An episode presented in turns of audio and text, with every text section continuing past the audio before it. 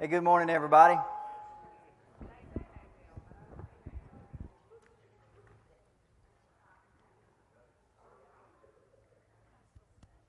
All right, if you got your Bibles with you, let's turn to Genesis chapter 4, and we'll be in verses 20 through 26. We're going to finish up chapter 4 today, and uh, we will pick up next week with chapter 5, Genesis 4, 20 through 26.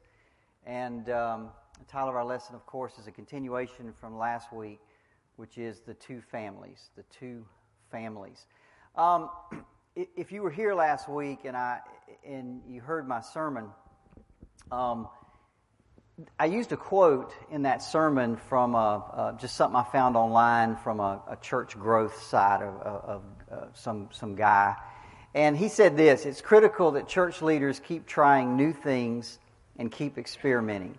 Too many church leaders are perfectly equipped to reach a world that no longer exists. Now, what he's saying is that the world we live in today is a different world than we lived in, uh, say, 100 years ago or obviously 1,000 years ago. And in some ways, that's true, right? I mean, obviously, as I said, we've got satellites and GPS and uh, iPhones and all this technology. Um, you know, we can fly from here to, to, to Paris in a, you know, a few hours as opposed to a trip that takes days. Obviously, our world has changed. But I really thought about a lot about this this week. I was traveling and had some time in airports and on planes, and I was just thinking about this this question. And the question is: Are are people really fundamentally different than they were, say, in the '50s or the 1650s or 950? Are we fundamentally different? Forget the outside, forget the way we dress, uh, forget the, the technology. Inside, in our brains, in our minds, in our hearts, are we fundamentally any different than people back then? Now, I think this chapter, believe it or not, actually answers that question. Now, I believe this chapter actually answers that question, and we'll actually pick this up at the end of the lesson. Now, as we saw last week um, in, in the first part of this chapter, Scripture documents the growth of civilization in a very unique way. It does it using two families. Now, I will prove to you in a few weeks that uh, when the flood hit in Noah's day, that there were probably uh, somewhere between two and seven billion people on the planet at that time, uh, which is uh, an, an incredible thing to think about. But so there's a lot of people. Don't don't think there's just a few thousand uh, on the planet. As civilization begins to grow, uh, the number of people on the planet grow rapidly. So they're they're you know they're first thousands, and then hundreds of thousands, and then millions, and then billions. But yet Scripture documents all of this through only two families, and that is the family of Cain and the family of Seth. Now, as we said last week, God is, is simply using these two families to divide all of humanity into two strands. And it's really the two strands that matter. And that is the worldly and the godly, the secular and the sacred, the believers and the unbelievers. As I said last week, God doesn't care about your ethnicity. He doesn't care if you're a man or a woman or, or, or black or white or, or uh, French or American. He doesn't care about all that. What He cares about is are you a believer or are you an unbeliever? Are you worldly or are you godly? Those are the two strands of people. And so that's what he's doing. The, the line of Cain represents the worldly people, the line of Seth represents the godly people. So let's pick up uh, with the family of Cain. We'll start in verses 16 through 17, do a quick review from last week. It says, Then Cain went away from the presence of the Lord, and he settled in the land of Nod, east of Eden. And Cain knew his wife, and she conceived and bore Enoch. And when he built a city, he called the name of the city after the name of his son Enoch. So Cain kills Abel. Uh, he leaves. He leaves his mom and dad. He leaves the presence of the Lord. Uh, he's married one of his sisters. He takes probably takes her. Uh, obviously, would take her with him, and he at, they move off to a different land. Uh, they have relations. They have a child uh, named Enoch, and they begin to build a city. They begin to build a, a civilization. Uh, verse four, uh, verse eighteen. To Enoch was born Irad, and Irad fathered Mehujael. Mehujael fathered Methushael, and Methushael fathered Lamech. So we get to the seventh generation uh, from Adam, and we're introduced to a man named Lamech. Uh, he kind of steps on the stage, and, and, and the Bible gives him and his children a lot of uh, wordplay. Uh, they, they kind of like if you go back to, to Enoch, we don't know much about him other than his daddy named a city after him. To to Irad, don't know anything about him. Doesn't, doesn't tell us anything. But once you come to Lamech, it kind of stops, and it and it spends a lot of time talking about Lamech and his children. And the reason for that is because Lamech is the prototype of the worldly man. In other words, if you, if you follow the world, if you turn your back on God and you walk after your own ways and build your own uh, life and your own career and your own, this is the kind of man that that kind of lifestyle produces. He is the prototype, he is the epitome of the worldly man. And, and because of that, Scripture goes out of its way to tell us his story. Look at verse 19. And Lamech took two wives. The name of the one was Ada, and the other the name of the other was Zillah. So the very first thing we taught, talked about Lamech last week, and we introduced this, is he is the first polygamist or bigamist documented in the Bible. Now, last week we, we asked the question, why two wives? Why would he take two wives? Well, we don't know the answer to that. Perhaps it's because in that day more children uh, meant you could get more work. More work meant you could produce more whatever you were making. Uh, producing more meant more wealth. More wealth means more, more power. Maybe he did it for that reason. Whatever the reason, whatever his reasoning for taking two wives, what we see is the institution of marriage was changed for human reasons. Okay? As we said, up to this point, God hasn't made a lot of laws. God hasn't written a lot down or even said a whole lot. But one of the things He did say and make very clear was that marriage was designed between one man, one woman, leaving their parents, cleaving together for life. That was one thing God was very clear about. So what we see here is Lamech, I mean, even Cain, as bad as he was, only, as far as we know, only had one wife. But Lamech is taking it to another. Everybody with me? He's going to the next level. See, the rebellion just grows. All of a sudden, the one thing God said, Lamech says, I don't care about that.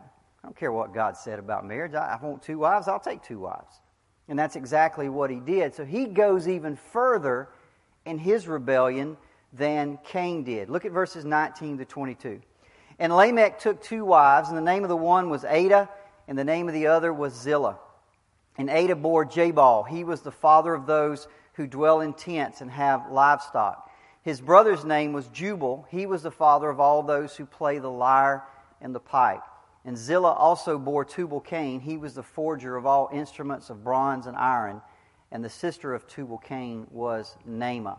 Now, from what we know, the, these two wives give uh, Lamech at least four children, or, or, the ones that we know of. Now, I, I don't doubt there's many more. Again, keep in mind, the Bible is only naming significant people. That you have to, it's not going to name every, if it named every person that was born, I mean, it would just go on and on and on, right? It's just, it's just interested in the significant ones. So they probably had more children. We don't know that. But again, it's naming the significant ones. And these four children, these three boys and a girl, they take society to another level. You know, everything starts out as an agrarian society. God tells Adam, you're going you're gonna eat by the sweat of your brow. You're going to work the ground. You're going you're gonna raise crops, right? And that's how you're going to eat, and it's going to be a hard life. So everything is an agrarian, a farming society. But eh, eh, here we see everything take a great leap forward. It really is an absolutely amazing thing. And we have to remember that Cain's family, even though they are fallen human beings, they are still made in God's image. And as such, they have absolutely remarkable abilities. I've said this numerous times. In the pre flood area, um, and you'll see this Adam and Eve, Adam lived 930 years. And we'll, we'll begin to watch this. So, genetically, he was almost perfect. He didn't have any bad genes. Uh, there was no cancer at that time. There was no genes that were mutating. Very little disease, if any. So he was super healthy. The man lived 930 years. So not only was his body strong and, and, and almost perfect, his mind was as well. And so in there, in this pre-flood area, their mental capacities would have, again, been much greater than anything that we know in our time. In addition, not only were their mental capacities great, but as I said, they lived along. Just imagine this I'm 55, and I can tell you if I knew now what I knew when I was 25, are you with me? Well, imagine, imagine if I was 425. Imagine if I was 725. Imagine how much, how much wiser you grow. And yet you're 400 something years old and you got the, you got the body of a 40 year old. I mean, imagine how productive you could be. I mean, that, these guys are, I mean, they're, they're off the charts when it comes to what they can do and what they can produce. And so the Bible stops and it gives us three names. And I want to show you something. If you'll notice those three names, it's Jubal, I'm sorry, Jabal, Jubal, and Tubal. Y'all notice anything about those three? They all end with the, the same Hebrew stem, which is Yabal, which means to produce. So, so these guys are incredibly productive in, in what they do. They're not just living, I mean, they are absolutely producing things. And we see this. So it gives us three of them. We'll go through those for you. Jabal was the father of all those who dwell in tents and have livestock. He invents animal husbandry. So when we talk about animal husbandry, we mean the science of breeding and caring for animals. So where Abel was a was a shepherd, he probably just took the sheep out and you know protected them and, and, and watched over them and got them back in at the end of the day. He wasn't doing a whole lot. But this guy, Jabal, takes it to another level. He starts breeding he starts noticing, man, these are stronger than these. If I bred this one with this one. And so he, he start, that's what animal husbandry is. That's what keeping livestock. He is the original cattle rancher, uh, so to speak. And again, it's not just tending sheep. He's not just tending cows and horses. He's, he's domesticating them. He's, he's breeding them. He's, he's, he's breeding out the, uh, you know, um, the stronger with the stronger and making sure that the, the herds and stuff grow. And again, this would include all animals when the Bible says livestock. So not just sheep, but cows and horses and things like that. And again, remember, they're living hundreds of years. You know, you don't have a short time frame where you can, man, I, you see something, I can work. I mean, he lives hundreds of years. So he can learn about breeding and feeding and milking and probably killing. By the way, the fact that they keep livestock probably means that they're eating meat by this time. Okay? I mean, obviously, keeping livestock would bring dairy and cheeses and milk and skins and all these other things. They're probably, uh, you know, if you, if you see anybody that has to live that way today, they don't throw anything away, do they?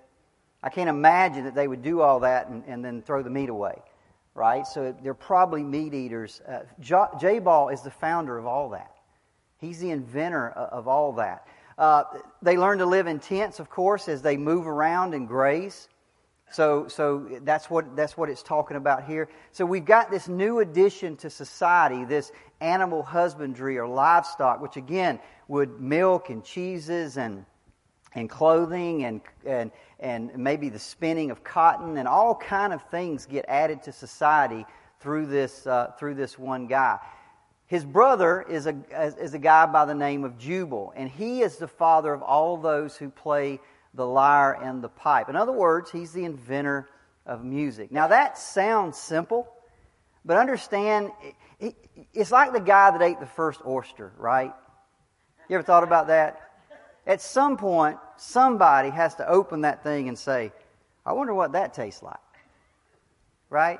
See, we, we get it passed down, right? You know, our parents open oysters and give them to us, and I open oysters and give them to my kids, and, and they just take them and eat them and grow to love them. And, but somebody had to be the first one, right? Now, think about the first person to invent music. I mean, you have to invent a scale, you have to invent tones and arrangements. And not only that, then he goes and invents instruments to play it on. I mean, that's, that's incredible. I don't know if you understand that or not, but that is absolutely amazing that somebody would just, would just do that. So he invents a lyre. Uh, the word there is a kinnor, which is like, kind of like a violin. And of course, you've got the pipe, which is a, uh, kind of like a flute, which is made out of reeds with holes in it. And then Tubal Cain, uh, his, his stepbrother, is the forger of all instruments of bronze and iron. Now, once again, That sounds simple, right? But can you imagine to be, you got to be the first one that figures out how to go into the rock and, and, and you see these little things in the rock and you think, hmm, I wonder if I got that out of that rock and I heated it. I mean, who, who even comes up with that kind of stuff, right? I mean, this is incredible.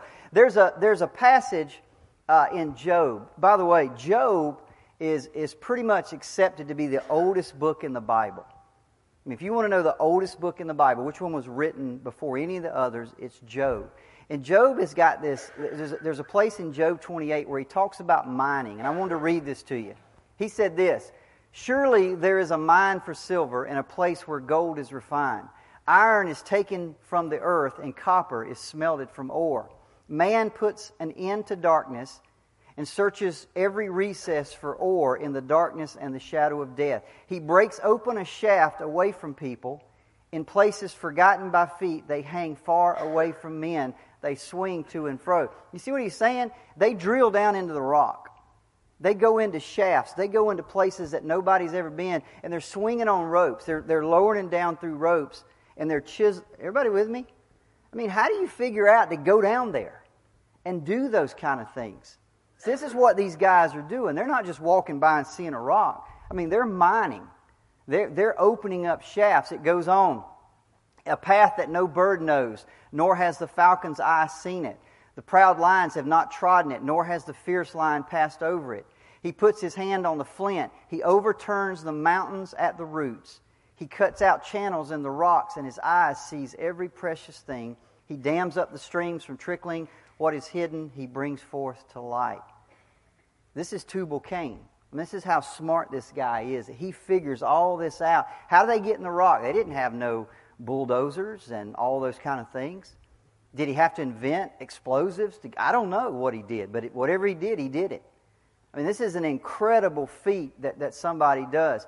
And again, you just have to understand this takes genius to do these kind of things.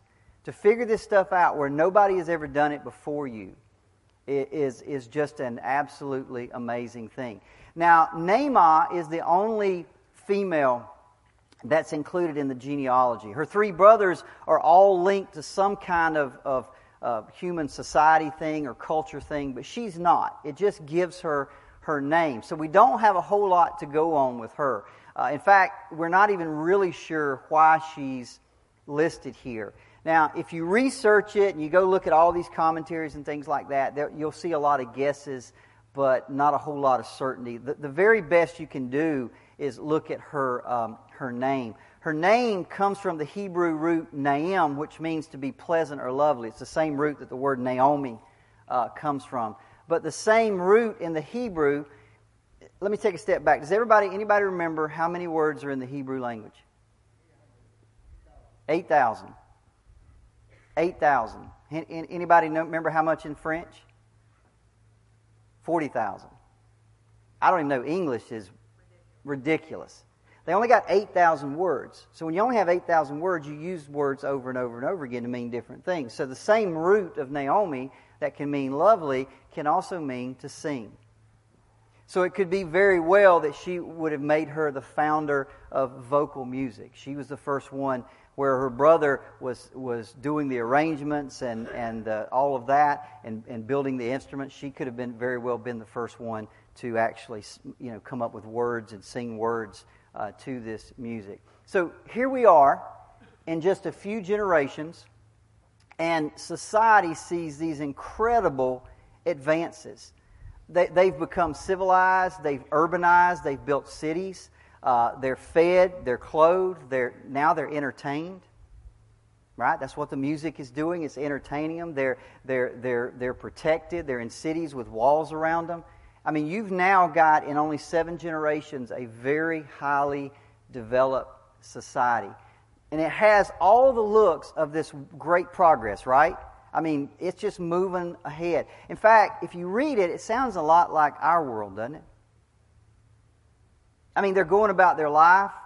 They're, they're doing the best they can, right? They're having children. They're getting married. They're building culture, building careers, coming up with vocations, inventing things. Does that sound like 2018? I mean, it does to me. And, and it all looks like great progress, but here's the thing It's not progress at all. Because when you do all these things apart from God, it's only the illusion of progress. It's only the illusion that you're really doing something when in effect you're doing absolutely nothing. You see, the world back then and today tries to fill that emptiness. When they uh, remember, the, these people have turned their back on God. You don't hear God mentioned in this at all. And, and that's exactly what the world's doing today. They're trying to fill the emptiness of their life because they have no spiritual life, and they try to fill it with all these good gifts that God has given. And by the way, they are good gifts. All of these things um, uh, are, are, are good things. The Bible says every good and perfect thing comes from God. They are good gifts. But you see, apart from Him, these good things can absolutely turn into nightmares. These children that are born so innocent can become murderers. Cities, and we see this today, that are, are supposed to protect people and bring people together and create a sense of community can turn into these jungles of poverty and violence. And we see that today. Music, Music, which can, should be used to glorify God, is used to glorify absolute filth. Careers, vocations, which should make our life better, just end up, just end up, you know, furthering and advancing all this greed and lust and all this scramble to the to the top. You see, they're all gifts from God. In and of themselves, they're all good things. Nothing wrong with them. The problem occurs when these things are used outside of the presence of God. Now, why? Why do these things become bad things outside the presence of God? Because, see, none of that stuff has any redemptive power. It's all outside stuff. Everybody with me? It's just outside stuff. It can't change anything on the inside. So the outside is changing and advancing, and you're dressing better, and you're, you look better, your hair's more healthier because you can use all these products, and everything's looking better. And it's like, man, you, your life is really, you're really evolving. But on the inside, you're just getting further and further and further and further and further away from God. And you look around, and society is a mess. And you're like, how can it be like that? See, because inside our hearts remain exactly the same. There's no redemptive power, and all this stuff that we're producing and building and making can't change anything inside of us. Now, let's come back to Lamech real quick. Now, these next two verses that we're going to read are going to tell us a little bit more about Lamech. The Bible is going to allow Lamech to make a speech. Now, here's this evil man. He's an arrogant man, he's a murderer. And the Bible is going to let him make a speech. Okay? Now, this is an odd thing if you ask me, but there's a couple reasons I think why it does it. First of all, this, these words that he speaks are going to tell us a little bit more about Lamech, but they're also going to tell us a little bit more about culture because in his, he's going to make a speech to his two wives, and in doing so, he tells us something very significant. And let's read it verses 23 to 24. If you got your Bibles, follow along. Lamech said to his wives, this is an interesting thing about the Bible. And again, we read this, we just get to it and read it and think, I got no idea why they did that. And we just move on, don't we? And we never stop and think and ask why. Why is that there? I mean, God put it there. The Holy Spirit allows it to be there for a reason. Why? Well, let's read it. Lamech said to his wives, Ada and Zillah, hear my voice. You wives of Lamech, listen to what I say. I have killed a man for wounding me, a young man for striking me. If Cain's revenge is sevenfold, then Lamech's is seventy sevenfold. Now, there's two things we're going to see in this. The first thing you, you have to notice when you read this is it is recognizable poetry. In your Bible, do you notice it's set off? Everybody see how it's kind of set off? That's because everybody that's ever read this from the beginning of whenever they started reading and writing this recognizes immediately that is poetry. The Jews call it the Song of the Sword. And, and one of the reasons we, I bring this up is because this is another human achievement. It's another human achievement. You see, poetry uses something called parallelism. And I'm not a poetry guy, so I had to kind of study. But this is where you, you write one line, and then you write another line, and it parallels the first line in some way. In other words, it corresponds in structure or it corresponds in meaning or things like that. This past Sunday, I, uh, I quoted a hymn. By the way, pretty much all hymns are poetry put to music, right? Um, I, I, quoted a hymn by uh, Robert Lowry called "Weeping Will Not Save Me." If y'all were here, you, you remember that. I want you to show. I want to show you this. It says, "Weeping will not save me, though my face were bathed in what? Y'all see the parallel? Weeping and tears. Working will not save me, purest deeds that I can do. You see the parallel? Working and deeds.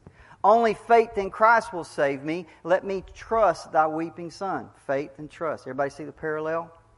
See, that's poetry. That was written in 1876. That's called parallelism.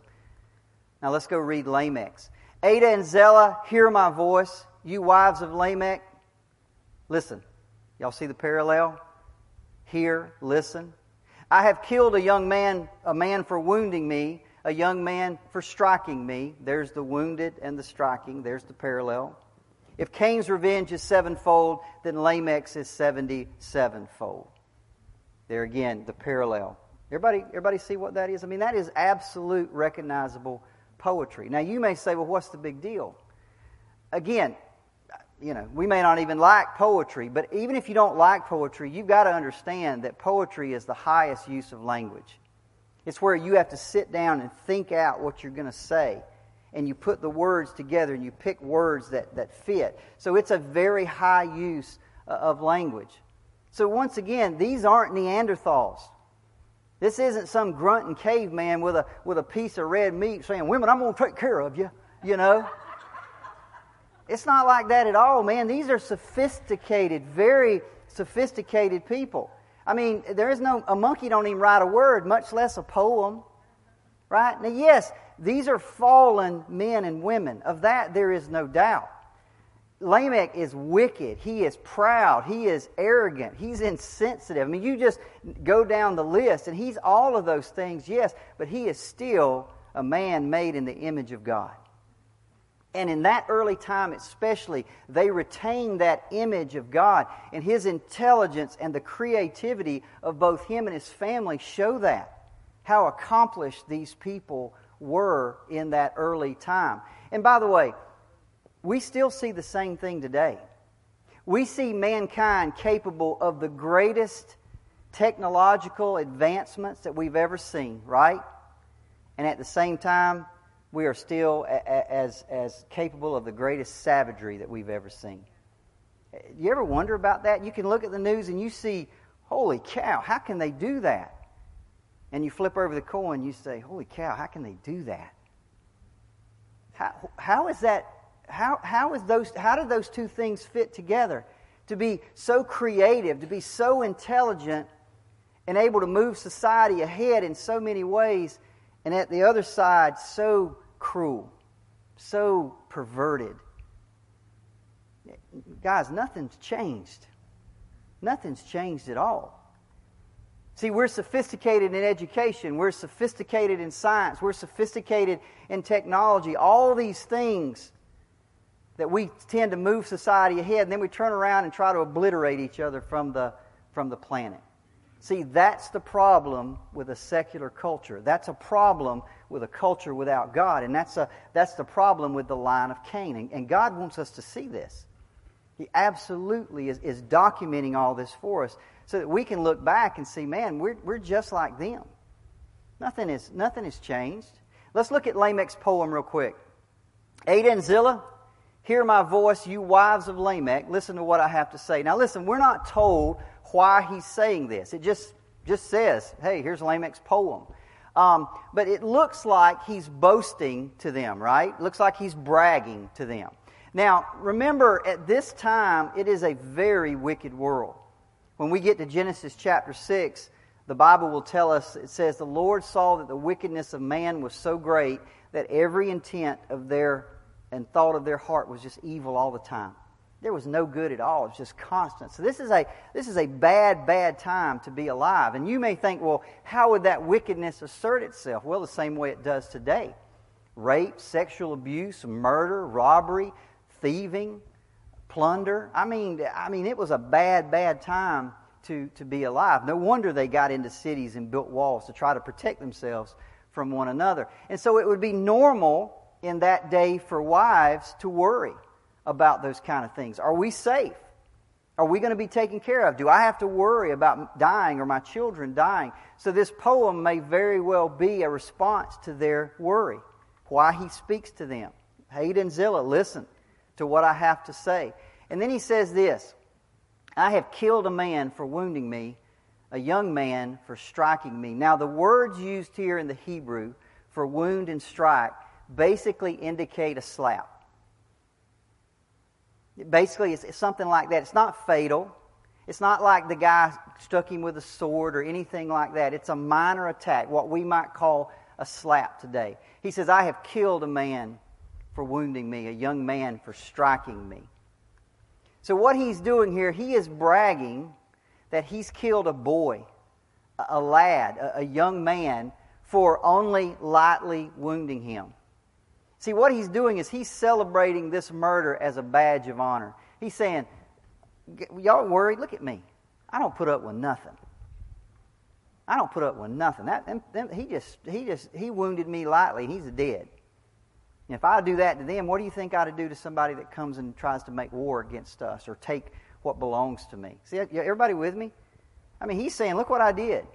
He's celebrating this as a badge of honor. And then he says this if Cain's revenge is sevenfold, then Lamech's is 77fold.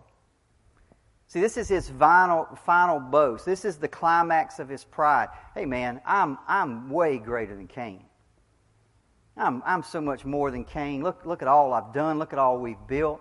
If God will, def- if God will avenge him sevenfold, he'll avenge me 77fold.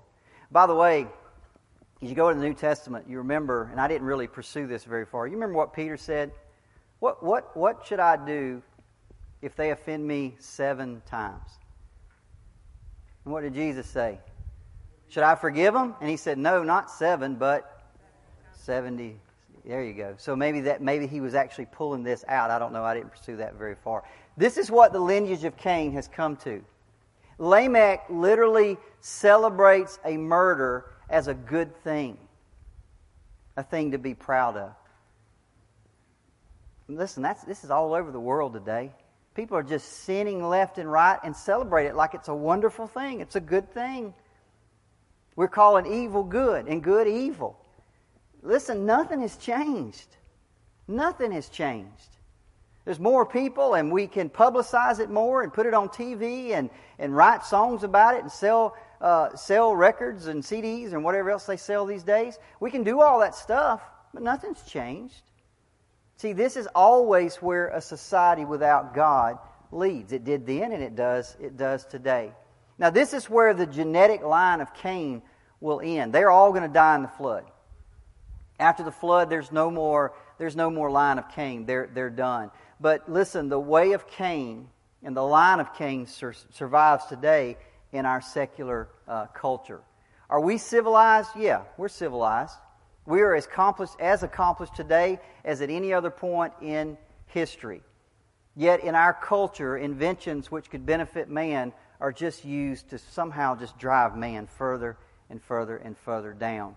I mean, think about this arts and music.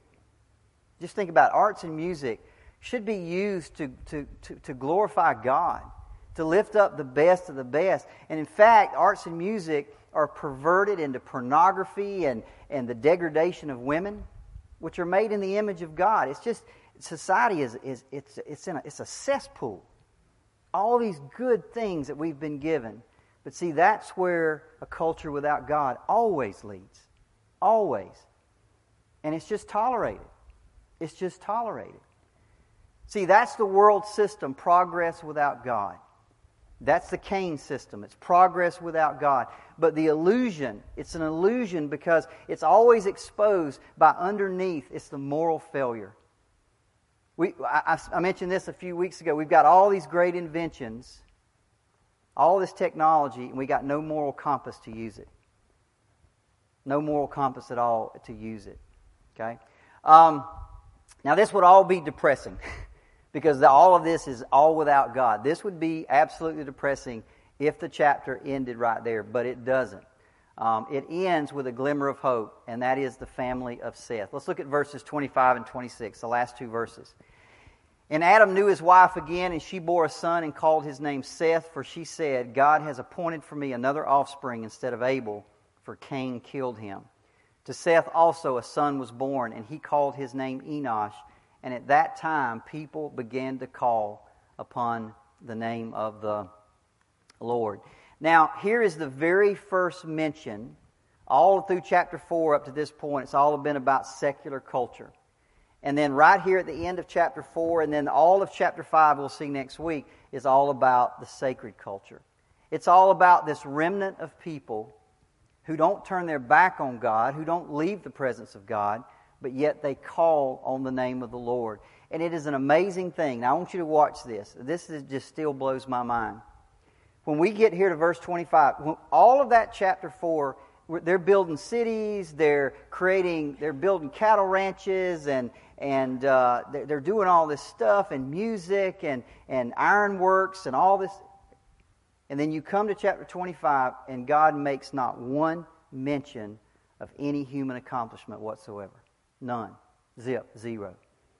Doesn't say anything about Seth and his people, whether they built cities or invented anything or did nothing at all doesn't say a word about any of their worldly accomplishments. Now, listen, they're just as smart, they're just as strong, they're just as healthy, they're living just as long. I'm sure they built cities, I'm sure they invented things, I'm sure they made accomplishments. But yet, next week, when we come to chapter 5, even then, a whole chapter, the Bible never says one single word about anything they did in this world as far as building or vocations or any human accomplishment whatsoever. Nothing. Doesn't care about that at all. Instead, we are introduced to worship. His whole line, Seth's whole lineage, is known for one thing and one thing only, and that's worship. We have here the oldest reference to worship of Jehovah, Yahweh, the Lord God. And I want you to notice something, by the way. There is no evolution of religion in the Bible. Okay? Men don't start out, see, evolutionists will tell you that men start out with some primitive idea of gods. And they worship trees and rocks and suns. And uh, as we evolve, we evolve into this idea of a loving, caring God. We, we, we, but that's not the way the Bible says it at all. It started out with the worship of the one true God. And it went downhill from there. See? Look at what Romans 1 21 to 23 says about this. For although they knew God, they did not honor him as God or give thanks to God, but they what? They became futile. See, it didn't start out that way with mankind. We started out knowing there was one God. We knew his name was Yahweh, Jehovah. We worshiped him as such. But as time went on, we devolved away from that into all this other mess. Um, and we became futile. We became fools in our thinking. Now, what does call upon mean? It says at that time they began to call upon the Lord God. Well, that is a very general Hebrew term. Remember, they only got 8,000 words. So this term here, it can mean to pray to, it can mean to proclaim, uh, it can mean even to name. And in the end, by the way, I think it means all of those things. When it says they began to call in the name of the Lord, what it's saying is they began to worship. They prayed to Jehovah. They proclaimed Jehovah. They praised Jehovah. They did all the things that we do today. They worship the Lord God. You see, Cain turned his back on God and he made no effort in his family or in his lineage to preserve the name of the Lord. But through the line of Seth, God preserves his name next week we're going to see. I tell you what, I'll give you a hint. Come back next week and I will blow your mind. I promise you. In that, in that chapter 5 of those names, there's some stuff in there that will absolutely blow your mind. I promise you. For example, I'll give you one quick hint. The seventh, the seventh from uh, Adam and Cain's line was a man named Lamech, evil, arrogant, murderous. Anybody know who the seventh from Adam in the line of Seth is? It's a man named Enoch. Enoch walked with God, and he didn't die because God took him. I mean, it's like the Bible just lays it out. It says, You want to see what the secular line leads to? Here it is. You want to see what a, God, a, line that, that worships God leads to? Here it is. and it puts them on a pedestal right at the seventh and says, Look, there it is. Guys, that's not an accident. I'm sorry. That's not an accident. You want to know why, why the Holy Spirit reaches out and tells us all about this murderous, arrogant, vile man named Lamech? Because in the next chapter, it's going to tell us about this man that pleases God named Enoch. And it just sets them up there for you to look at and say, hey, here's your choices. These are your two choices the sacred or the secular, the holy or the vile, the believer or the unbeliever. This is, it just, you want to know what it leads to? Here it is. I'll lay it all out for you. Seth, his lineage calls on the name of the Lord. And he's not known, his, his family's not known for building cities, for music, for any of those things that we put so much stock in. But when we come to the New Testament, Luke chapter 3 opens and it says this And Jesus, when he began his ministry, was about 30 years of age, being the son, as was supposed, of Joseph, the son of Heli. And it goes on down the son of Shem, the son of Noah, the son of Enos, the son of Seth, the son of Adam, the son of God. You want to know what Seth's known for? He is direct lineage of Christ himself. Now, that's a good thing to be known for. That's a real good thing to be known for. You see, there you go. One man is known for earthly accomplishments, cities and music and all this kind of stuff. The other is known for preserving the name of the Lord God and producing the Messiah in his lineage. Here's the question for every one of us as we come to the end of chapter 4 what will you be known for? What will you be known for? We're going to come to chapter 5, and the thing you're going to notice about chapter 5, it's going to say this over and over, and he died, and he died, and he died, and he died, and he died, and he died. You, you can't leave chapter 5 without knowing what the point is. Death reigns through sin in the world. He died. He died. See, we're all going to die. There's going to be an epitaph written for each and every one of us. What will you be known for? Your earthly accomplishments? Or will you be known for preserving the name of the Lord God? Are you going to be a Cainite or are you going to be a Sethite? Are you going to focus on the temporary or are you going to focus on the eternal? You, you can't come to the end of chapter 4 without just seeing it just put out there for us. Listen, we all have a choice. Let's go back to our quote I started with. Carey Nieuwhof said this It's critical church leaders keep trying new things, keep experimenting. Too many church leaders are perfectly equipped to reach a world that no longer exists. Is that true? Absolutely not. The same world that existed in the day of Lamech, in the day of Seth, the day of, of, of, of Enoch, all of Noah, it's, it's the same world.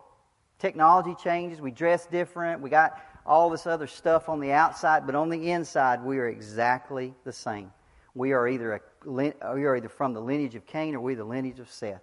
We either we devote our lives to the secular or we devote our lives to the sacred. Every, everybody in, that lives has that same choice.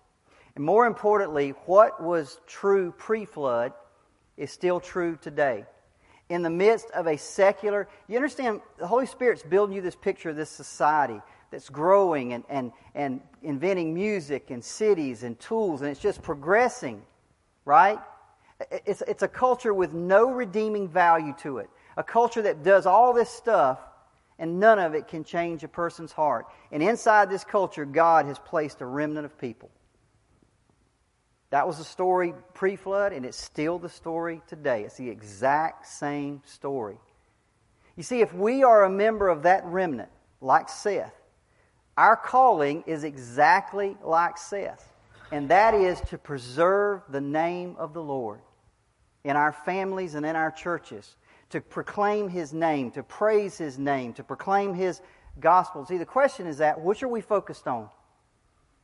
In your life, in my life, which one are we focused on? Are we focused on the secular? Are we focused on building our careers and our families and all of that kind of stuff? Or are we focused on Him? and making his name known in our in our world. See, that's the question as we come to the end of chapter 4 that we can just put up there, which will you be known for? Which will you be known for? Let's pray. Father, we thank you for uh, chapter 4 of uh, what a what an amazing chapter. Lord, I confess that when I got to it, I had no idea uh, what it was going to be about or, or, what I was going to say, but uh, wow wow, what a lesson is sitting here for us, Lord. And I just pray as we come out of here as a Sunday school class, and, and I pray that everyone here is a, uh, a, a in the lineage of Seth. We are spiritually Sethites. That God, we will walk out of here and understand that all this stuff, all this stuff, it's just stuff. It, it means absolutely nothing. There is only one thing that matters one thing that we want to be known for, and that is preserving your name, calling on your name. That is the only thing in time that matters. Help us be those kind of people. We ask for all that in Jesus' name. Amen. Thank y'all.